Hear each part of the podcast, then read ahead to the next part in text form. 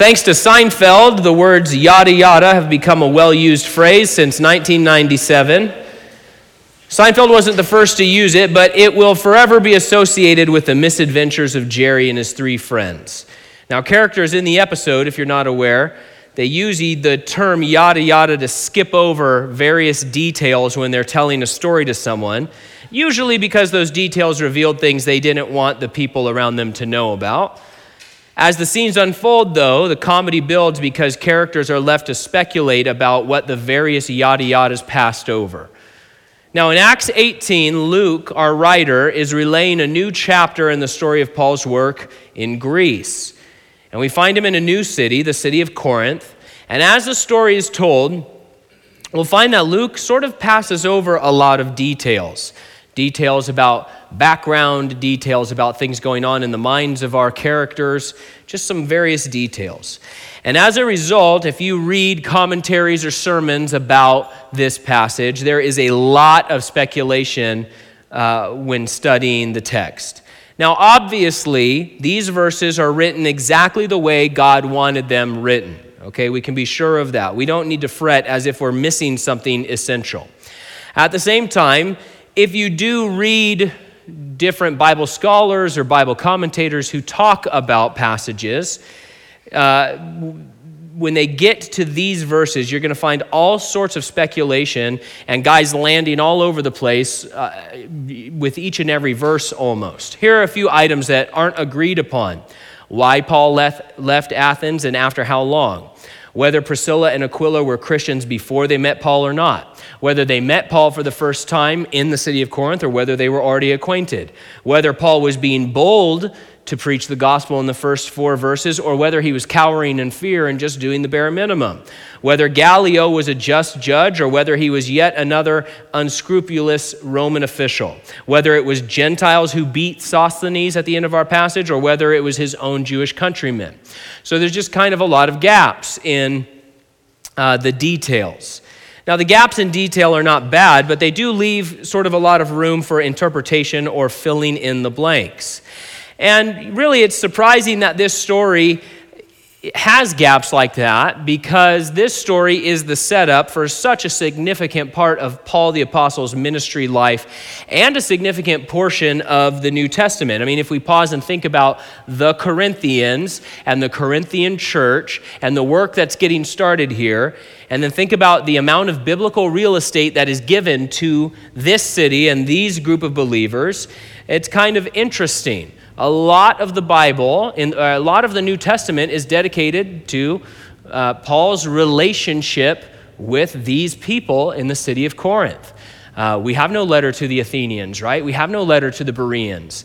I'm sure he wrote to them, but uh, the New Testament cares a lot about what's going on here, and this is a setup for it, and yet, sort of a lot of uh, redacted material, we might say.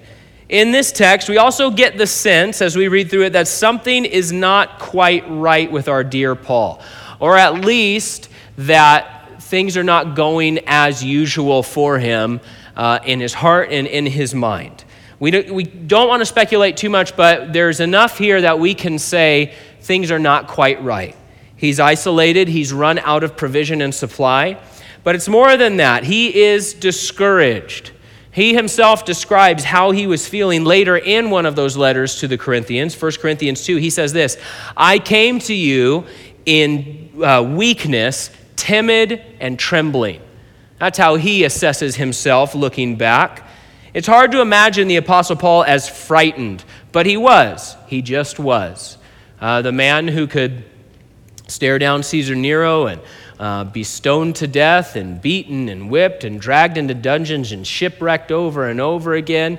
Can you even imagine the Apostle Paul, uh, Paul uh, being timid and being afraid? Uh, and yet he was. He says so himself.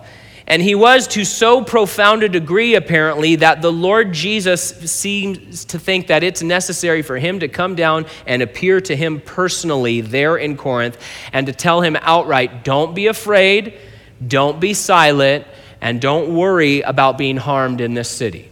Pretty remarkable if we think about it and if we think about how we usually characterize Paul in our minds. Now, Paul have been, may have been feeling very low, but by the grace of God, he, a lot of wonderful things are about to happen. Uh, you know, he is in this rough state, he's out of money, uh, he's by himself. He's clearly super discouraged, even afraid. And apparently, you know, Jesus Christ doesn't waste words, right? So if Jesus comes to you and says, don't be afraid and don't be silent, we have to assume that's because Paul was thinking, maybe, maybe I'm done preaching in this city, right? And that's not too much speculation. That's not too much of a leap, I don't think.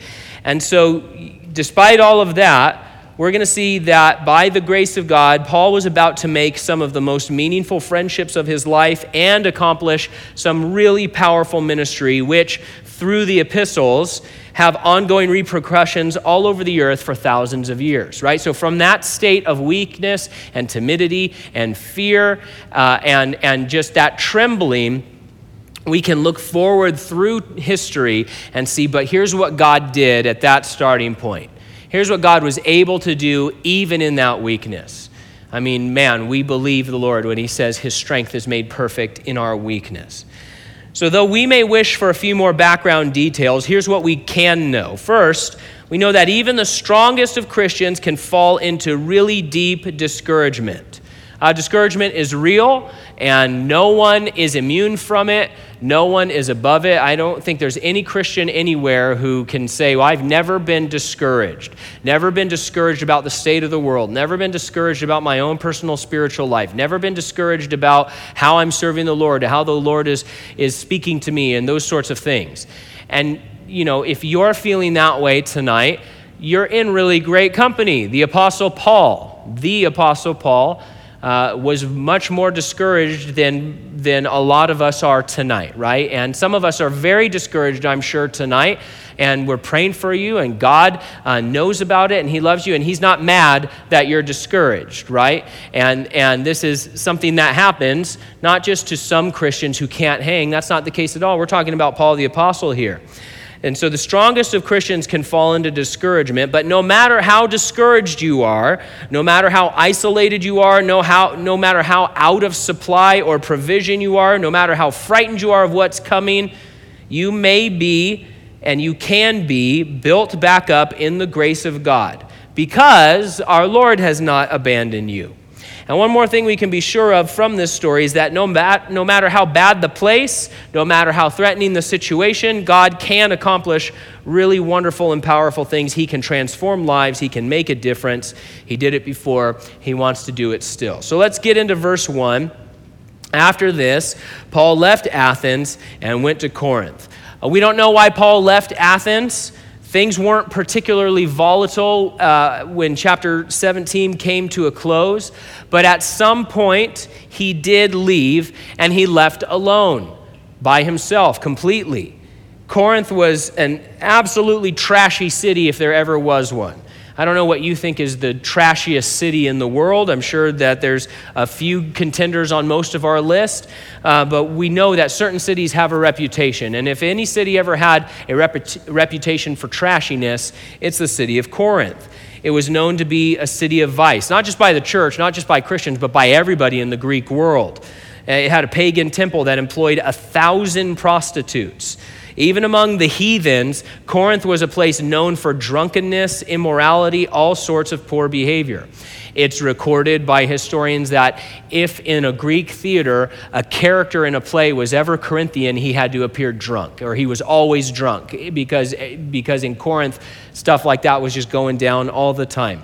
So, this is where Paul finds himself on his own and apparently out of money and food and shelter because he has to get a job. It's another thing I don't really think about the Apostle Paul having to do very often, but he had to get a job. Not because he was dying to do more leather work or tent making, but because he's homeless in the trashiest city in the kingdom, right? So, verse 2 he found a Jew named Aquila, a native of Pontus, who had recently come from Italy with his wife Priscilla because Claudius had ordered all the Jews to leave Rome. Paul came to them, and since they were of the same occupation, tent makers by trade, he stayed with them and worked. What does it mean that Paul found them? Well, again, we have to fill in the blanks ourselves a bit, but clearly, Paul needed a job and shelter. He didn't know anybody in Corinth. There were no Christians waiting for him that would help him out or support him or anything like that. And he's on his own. So it's probable that he answered like an ad or went to the tent shop and inquired of whether they needed an extra hand. And there, as they talked, they would have quickly figured out that they were both Jews and that they got on well. The question is was this couple already Christian when Paul met them? We can't be sure. It seems like, sort of common sense to me, that Dr. Luke would have relayed the story if Paul led them to Christ uh, the way he did in the case of Lydia, for example, right, a few chapters ago. We just aren't sure. But what we do know is that this seemingly chance encounter is the start of one of the richest relationships of Paul's life. They're going to become really dear friends and helpers, partners in ministry with Paul. And Paul's the kind of guy that could probably use a really good friend. Uh, Paul is the kind of guy that I don't know if you have somebody who just has a really rough go at life. And Paul had a rough go at life, not because of his own choices, but because of the persecution and opposition that he faced because of his many sufferings for the sake of Jesus Christ. The dude needed friends.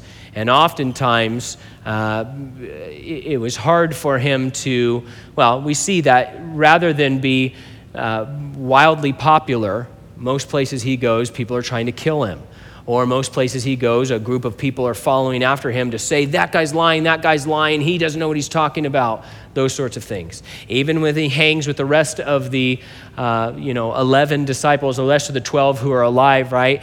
It's clear that there's not just a, a super tight bond. And so um, friendship was uh, important, and this is one of the most important that he would make as far as we know in the Bible.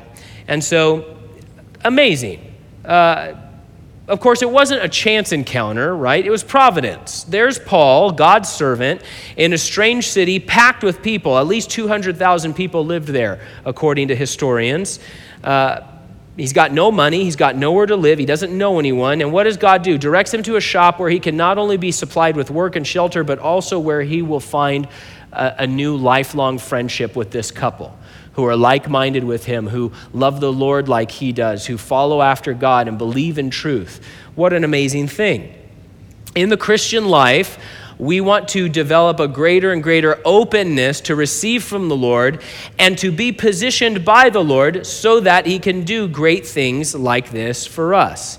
If our heads are always down, if we're always looking in, uh, if we feed selfishness or cynicism or skepticism all the time in our hearts, then it's going to sort of make us very brittle when God tries to form us and shape us. You know, the Bible uses this image that we're living stones and that we are fit together in particular ways. And we've talked about this a little bit in our study in the Psalms and uh, recently on Sunday mornings.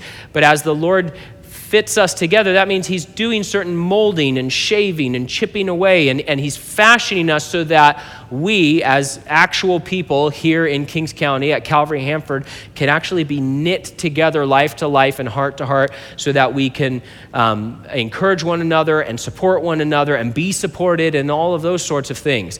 But if we're always looking in and if we're always kind of being closed off, closed off to others, you know, uh, cynical in our and, and, those sorts of things, then we become brittle and it makes it a lot harder for God to form and shape us. What did he say to Saul of Tarsus on the road? He says, You know what you're doing? You're kicking against the goads. Now, uh, Saul at that time was not a believer in Jesus Christ, but it gives us that image that God is saying, Hey, I have a path, I have a way, I have some steps I want you to take. We want to go this way and we need to get you aligned. Any of your cars need alignment right now? Your wheels like turned like 35 degrees. You're like, it's fine.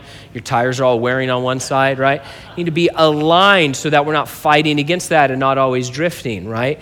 And so it's going to make it very difficult for us to receive some of the wonderful gifts God would like to give us if we are hard hearted and if we're closed off to everybody, right?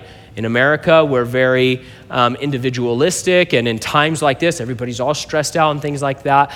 But we don't want to be closed off to, especially the brothers and sisters around us, because God might be trying to introduce you to your next lifelong friend, somebody who's actually going to walk with you through life for the next 20, 30, 40, 50 years and bring a richness and a value to your life that you wouldn't have known otherwise. And so we want to cultivate that kind of spiritual openness. Now, we learned something about Paul here, something biographical.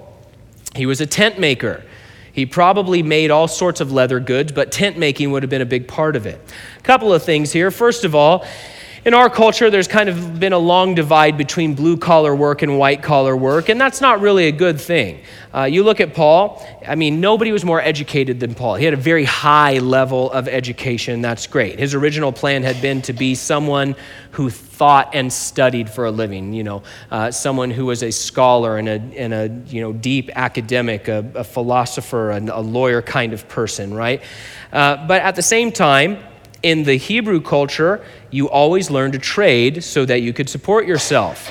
And for you young people here tonight, I'd highly recommend that type of mentality. No matter what you want to be when you grow up or whatever plan you're kind of aiming towards, I just encourage you, equip yourself with some sort of skill, some sort of trade. It doesn't have to mean that you have to learn how to, um, you know, uh, become a miner or anything like that, but applying yourself to some sort of skill that could be used uh, for self support, particularly if you think you want to go into the ministry or to full time missions work. Um, we don't want to turn our nose up at skills or trade because, after all, that's manual work. That's, that's you know, we don't, we don't do that.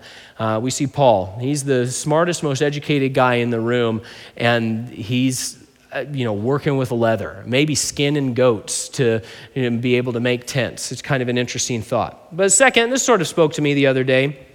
As tent makers, Paul and Aquila and Priscilla would be supplying product and services to all sorts of people, Corinthian people, uh, including Roman soldiers. They would need tents, uh, according to the scholars. Now, we live in a time when everyone wants to boycott everyone else. Everybody's boycotting everybody. I don't know how anybody's buying food or wearing clothes or anything like that, but everybody wants to boycott everybody, right? Doesn't matter what side of the aisle you're on or what the issue is. And we live also in a time where more and more, you know, we hear news of people refusing to serve others in their business because of their politics or their values or their job or whatever, those sorts of things. Now, pause. Can you imagine a Roman soldier coming into the tent shop one day and Paul saying, I refuse to make a tent for somebody like you, empire scum. Also, let me tell you about the Lord Jesus Christ who loves you so much he died for you. But take that message and then get out, you know. If you don't like it, unfollow me. Like, can you imagine? I can't imagine Paul doing that. Now, listen, if you have a personal conviction from the Lord about particular products or companies that you don't want to support, that's your business and that's the Lord's business, right? Holy Spirit's going to direct people to do those sorts of things. That's fine.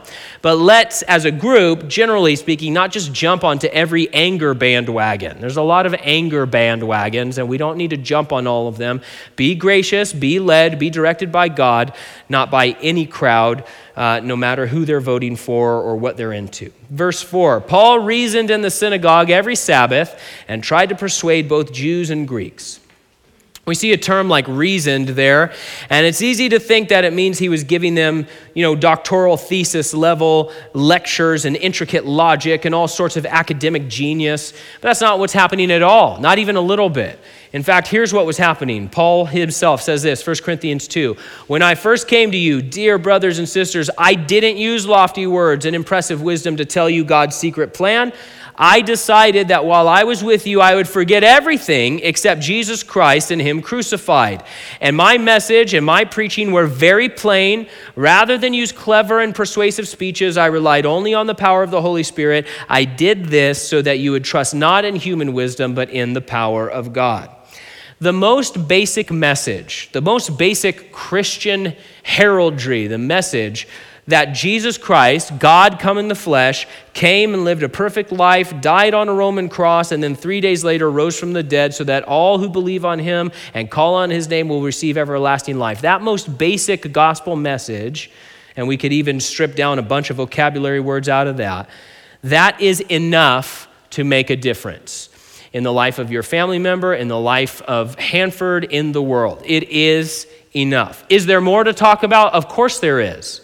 Are there intricate doctrines that we can, you know, uh, lay out in front of people as they're searching after the Lord or as they want to learn more about Christianity and who Jesus was? Of course.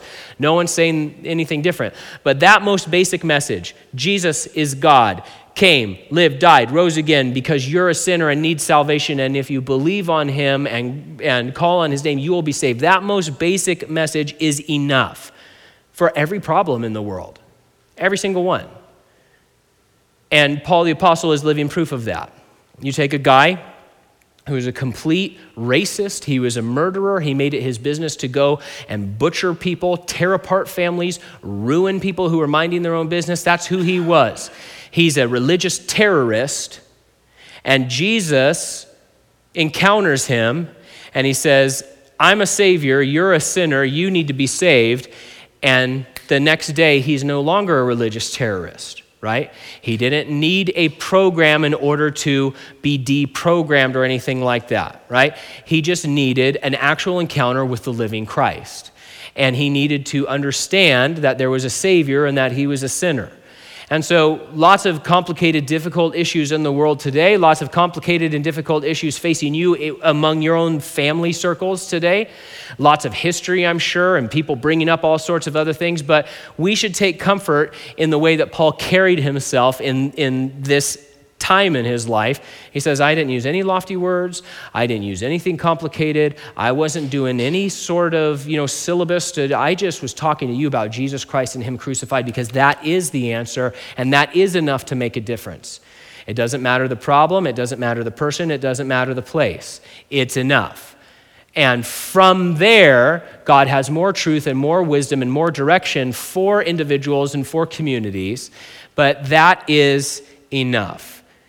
And so when we look out at the world around us, at notorious places, Corinths of the day, and we say, man, you know, cities like that need real intervention. They need, they need something. As we look around the world and we see, you know, cities full of sin and ruined lives, what do they need? They don't need hatred from us.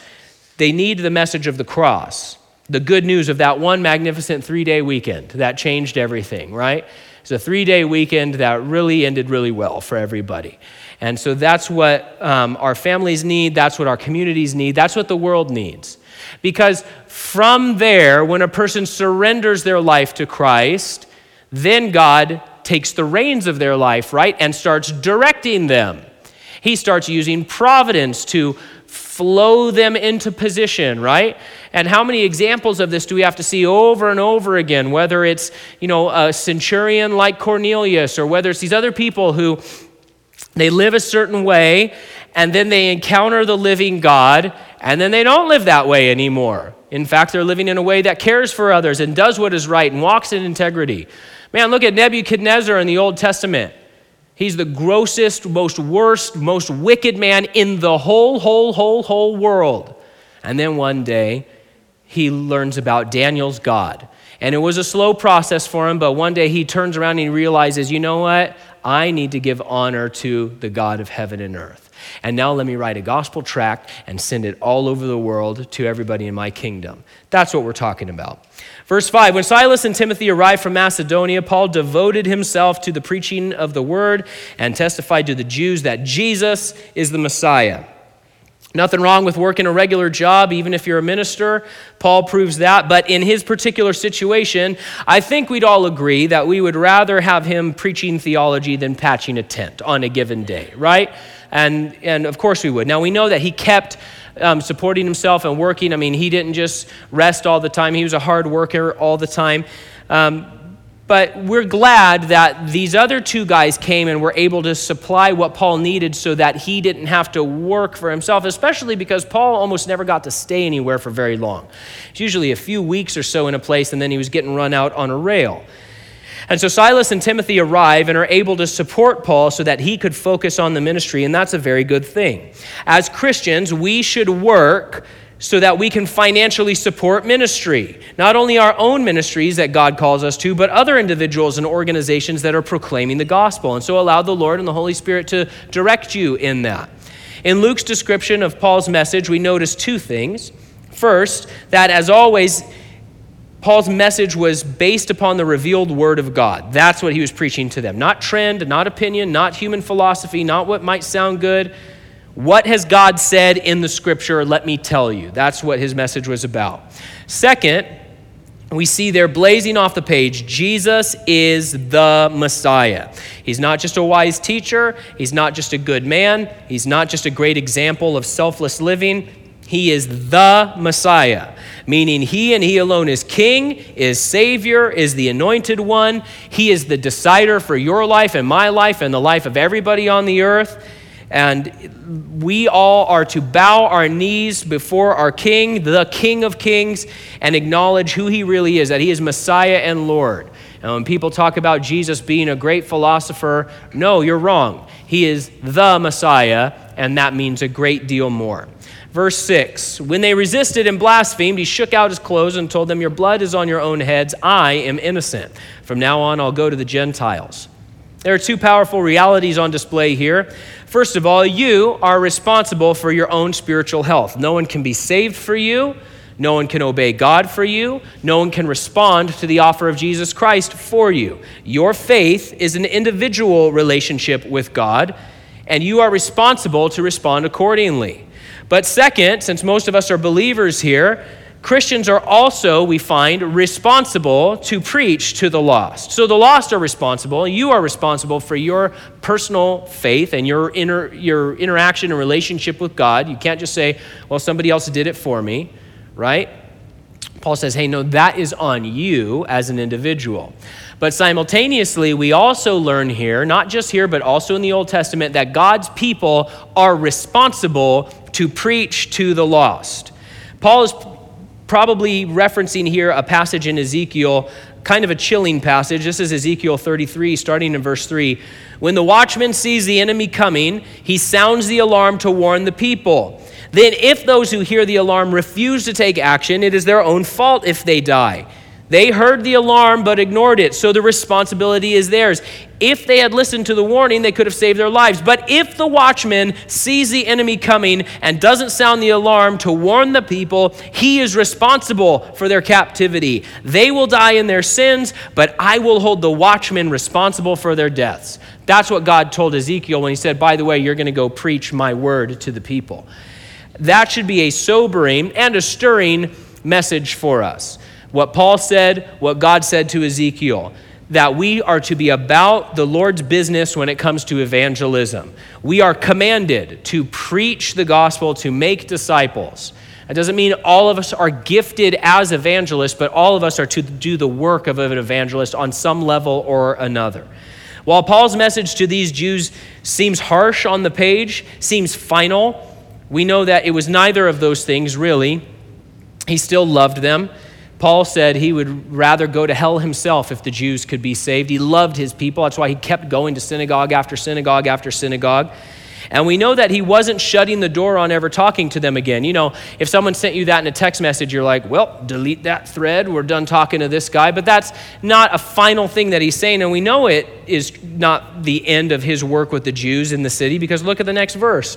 So he left there and he went to the house of a man named Titius Justus a worshiper of God, whose house was next door to the synagogue. I love that. Crispus, the leader of the synagogue, believed in the Lord along with his whole household. Many of the Corinthians, when they heard, believed and were baptized. There's something comical about the fact that he set up shop next door. That's it. I'm shaking the dust off. Your blood's on your head. And he gathered up his things. This isn't how it happened. He gathered up his things and he walked down and just went right there next door. Hey, you guys. Had his coffee there in the morning, giving them a friendly wave. Hey, it's me. I'm here. I've got office hours all day, right? And so uh, in fact, he did more than wave from the front porch. He continued sharing Jesus with any of the faithful Jews who came to hear. And one of them was the dude in charge of the synagogue. And that guy became a Christian, and he said, I've decided to follow Jesus. I guess that's the end of me being in charge of the synagogue. And he gave that up, uh, but he gained so much more in return. So far, we've seen not only the power of God's providence, but we also can see just how usable a human life can be in God's hands. Let's just kind of think through all that's happened here. Your words can be used, our work can be used, our financial contributions can be used, our homes can be used, all for the furtherance of the gospel. God can take any aspect of your life, unless that aspect is sinful, but God can take any aspect of your life and apply it to his purpose, and that is an exciting thought. When we were studying the life of Daniel, we found that God can even take the look on your face and accomplish something through it, your countenance. And so that's an exciting thing to think about. We also learn here that opposition is no reason to quit.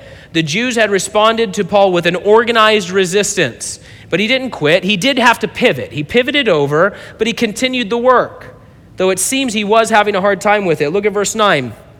The Lord said to Paul in the night vision, Don't be afraid, keep on speaking, don't be silent, for I am with you, and no one will lay a hand on you to hurt you, because I have many people in this city.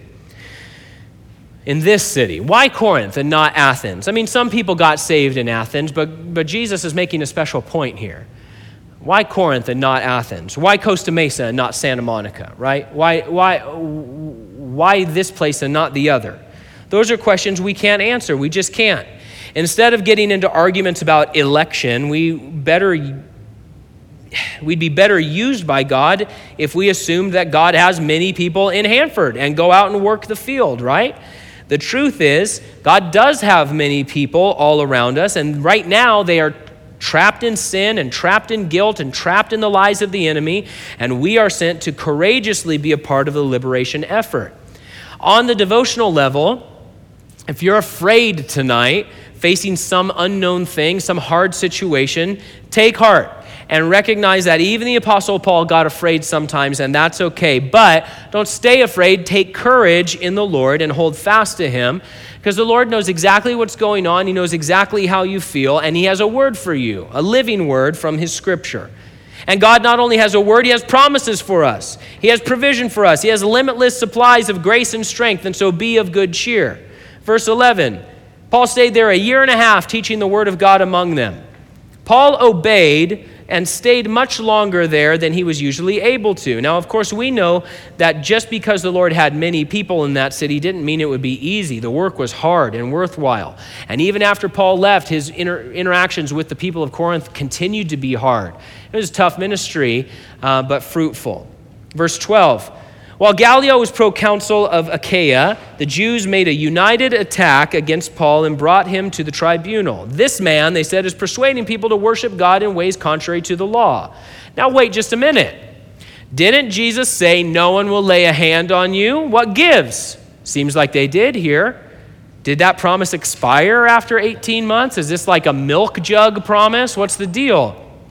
Do you ever wonder if God's promises really apply to you? You read these things in the Word, you read these declarations about who God is and what He promises, and do you th- ever find yourself thinking, yeah, but not for me? That's not how it works out for me. Now, sometimes, listen, Christians take biblical promises for themselves that do not belong to them, right?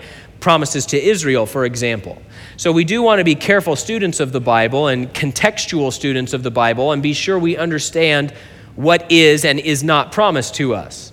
But when God has promised something, it is sure and true. Thanks to Jesus, all God's promises to us are yes and amen, the Bible says. The truth is, Paul wouldn't be hurt in this, but that doesn't mean there was no opposition. In this case, there was an official trial before a Roman judge named Gallio. And so uh, we want to be careful students of the promises of God, but really believe in them when we see them written to us. Verse 14 As Paul was about to open his mouth, Gallio said to the Jews, If it were a matter of wrongdoing or of a serious crime, it would be reasonable for me to put up with you Jews. But if these are questions about words and names and your own law, see to it yourselves. I refuse to be a judge of such things. And so he drove them from the tribunal. And they all seized Sosthenes, Sosthenes, excuse me, the leader of the synagogue, and beat him in front of the tribunal. But none of these things mattered to Gallio. That's quite a Judge Wapner if I ever saw one right there. Judge Judy. Sorry, everybody else. Some, some commentators commend Gallio, saying he's a shining example of the separation of church and state. One commentator who we really love wrote that, and I thought, what are you talking about? But others say, well, he was being wonderfully impartial right? I don't know. It doesn't seem like that's the sense Luke is giving. Instead, we see a man here who could care less. He doesn't bother to differentiate between Christianity and Judaism. He sees a man being violently beaten, assaulted in his own courtroom. That's not allowed. He just lets it happen. He doesn't care. History, uh, historical records tell us that Gallio was not a well man, he was dying of consumption. What a sad missed opportunity. God, in His mercy, allowed a situation in which this terminal non believer would have the chance to hear from the great apostle. He came to his job that day. But none of these things mattered to Gallio, didn't even let him talk. He would have heard what was going on with Paul. I mean, this, these guys are in charge of knowing what's up. And he would have heard the stories. Have you heard about this guy who's going from city to city? Have you heard the things that are happening? Have you heard about how people's lives are being changed? And he didn't even bother to let him speak. None of these things mattered to Gallio. As one commentator put it, it matters to him now.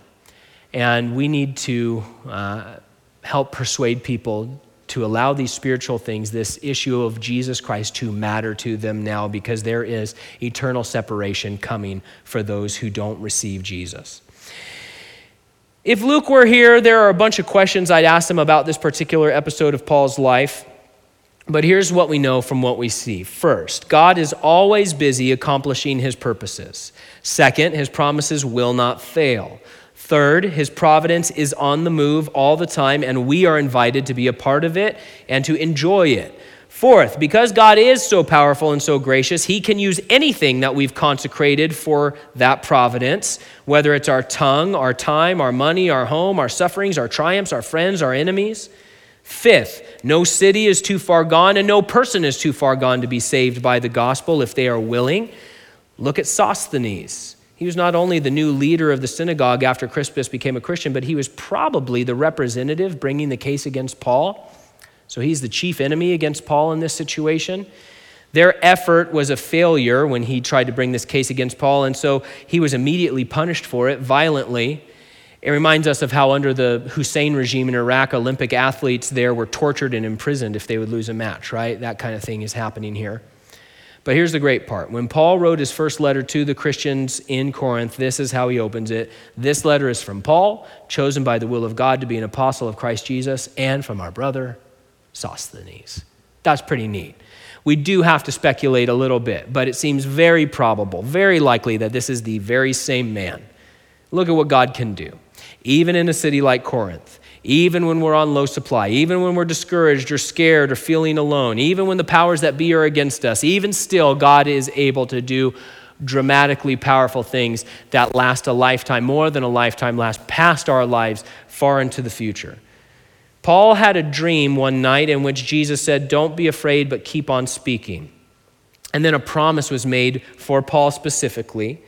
But that charge that he was given, don't be afraid, keep on speaking, that can be our charge as well as we live out this life for God's purposes, knowing He has much to do, many to save, and no end of options when it comes to using our lives as we submit to Him.